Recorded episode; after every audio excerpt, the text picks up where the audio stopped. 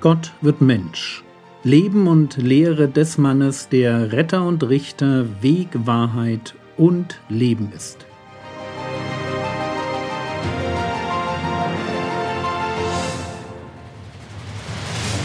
Episode 135 Matthäus und seine Freunde Teil 4 Die Pharisäer sehen, wie der Herr Jesus mit Zöllnern und Sündern Gemeinschaft hat und sie fragen die Jünger, warum ist euer Lehrer mit den Zöllnern und Sündern?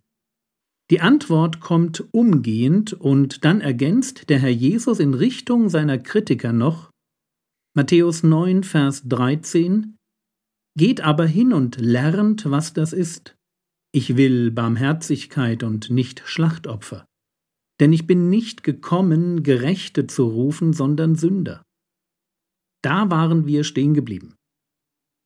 Geht aber hin und lernt, was das ist. Ich will Barmherzigkeit und nicht Schlachtopfer. Das ist ein freies Zitat nach Hosea Kapitel 6 Vers 6.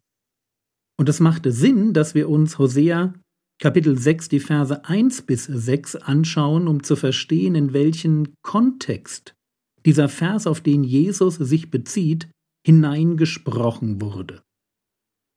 Hosea 6, Vers 1 Kommt, lasst uns zum Herrn umkehren, denn er hat zerrissen, er wird uns auch heilen. Er hat geschlagen, er wird uns auch verbinden. Es geht im Zusammenhang also um Buße, um Umkehr zu Gott. Gott hatte sein Volk Israel gestraft, aber er würde sie auch retten, verspricht der Prophet.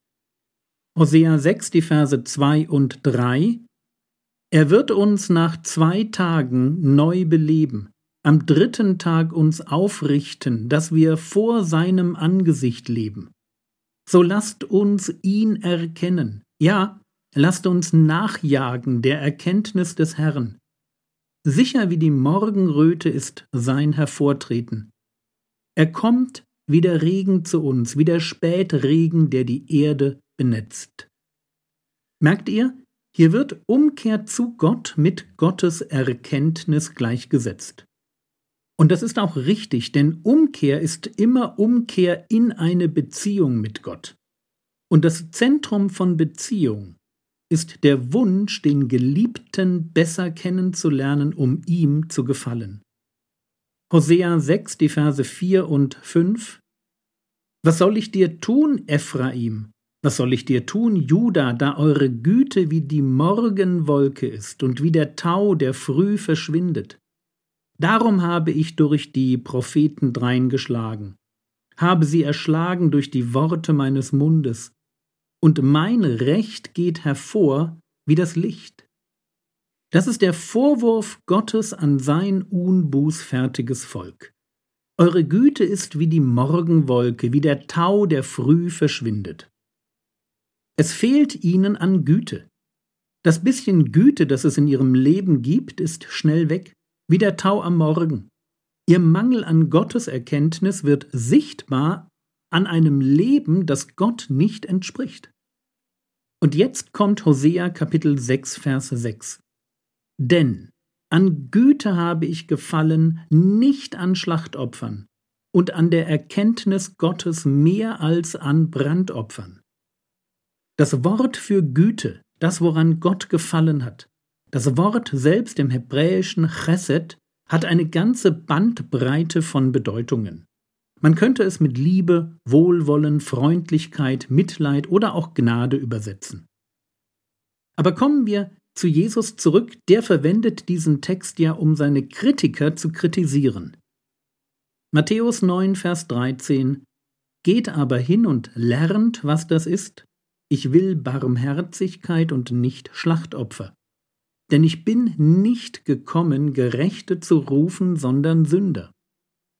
Jesus wirft seinen Kritikern vor, dass sie Gottes Prioritäten nicht verstehen. Was meine ich damit? Wenn Gott in Hosea Kapitel 6 Verse 6 formuliert, dass er an Güte gefallen findet, nicht an Schlachtopfern, dann will er damit nicht sagen, dass Schlachtopfer etwas grundsätzlich Schlechtes wären. Schlachtopfer sind Gottes Idee. Gott hatte diese Opfer eingesetzt und sie sollten gebracht werden. Aber, und das ist halt wichtig, im direkten Vergleich sind ihm Güte und Gotteserkenntnis wichtiger als Schlacht- und Brandopfer. Oder lasst es mich etwas allgemeiner formulieren. Mein Umgang mit Menschen ist Gott wichtiger als mein Umgang mit religiösen Pflichten. Warum? Weil es Religiosität ohne Gotteserkenntnis gibt. Es gibt Frömmigkeit, die sich darin gefällt, Schlachtopfer zu bringen. Oder modern in den Gottesdienst zu gehen, Predigten im Internet zu veröffentlichen, Traktate zu verteilen und so weiter. Es gibt Frömmigkeit, die religiöse Dinge tut, ohne Liebe zu Menschen zu besitzen. Und die Pharisäer sind dafür ein abschreckendes Beispiel. Es fehlt ihnen nicht an Bibelwissen, nicht an Engagement oder an Überzeugungen. Was ihnen fehlt, ist Gotteserkenntnis. Was ihnen fehlt, ist nicht Religiosität, die fromme Show, sondern Buße.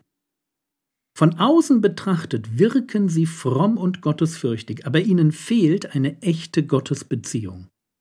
Sie nutzen Religion als Bühne, um sich darzustellen und ihre eigene Überlegenheit zum Ausdruck zu bringen.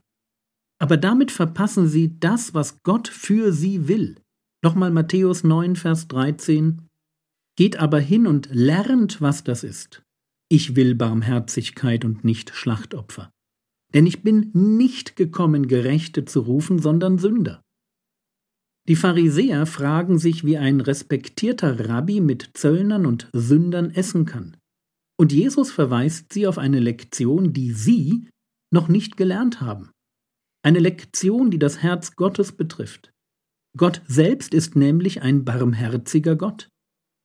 Als sich Gott dem Mose offenbart, hören wir die Worte 2. Mose 34, Vers 6. Jahwe, Jahwe, Gott, barmherzig und gnädig, langsam zum Zorn und reich an Gnade. Da haben wir dieses Wort, Chesed, reich an Gnade und Treue. Es ist wichtig, dass wir das gut verstehen. Gott ist ein durch und durch liebevoller, den Menschen zugewandter Gott. Er sucht den Menschen. Er bietet Vergebung und Erlösung an.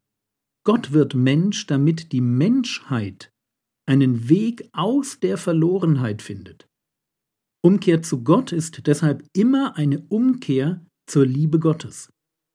Gott kennen in dem Sinn, dass ich Gemeinschaft mit ihm habe, zeigt sich deshalb an meiner Liebe zu Menschen.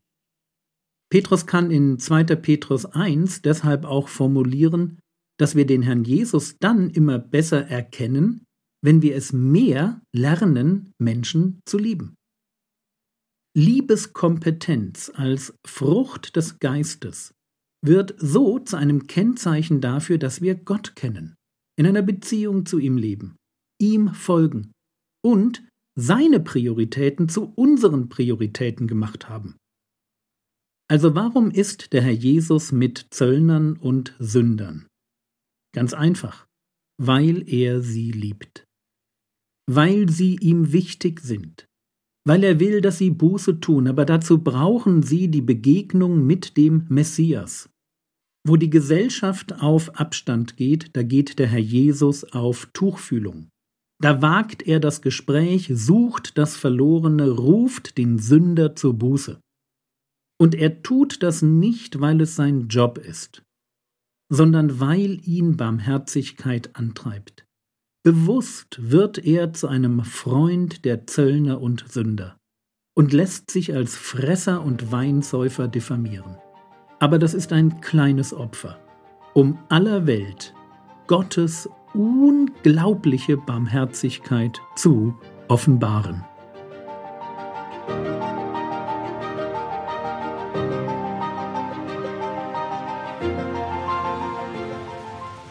Was könntest du jetzt tun? Du könntest dich fragen, wie es um deine Barmherzigkeit steht. Wie sehr motiviert dich wirklich Liebe zum Dienst im Reich Gottes? Das war's für heute. Wenn du noch nicht regelmäßig Bibelverse auswendig lernst, wäre heute ein guter Tag, um damit anzufangen. Tipps auf frogwords.de Der Herr segne dich, erfahre seine Gnade und lebe in seinem Frieden. Amen.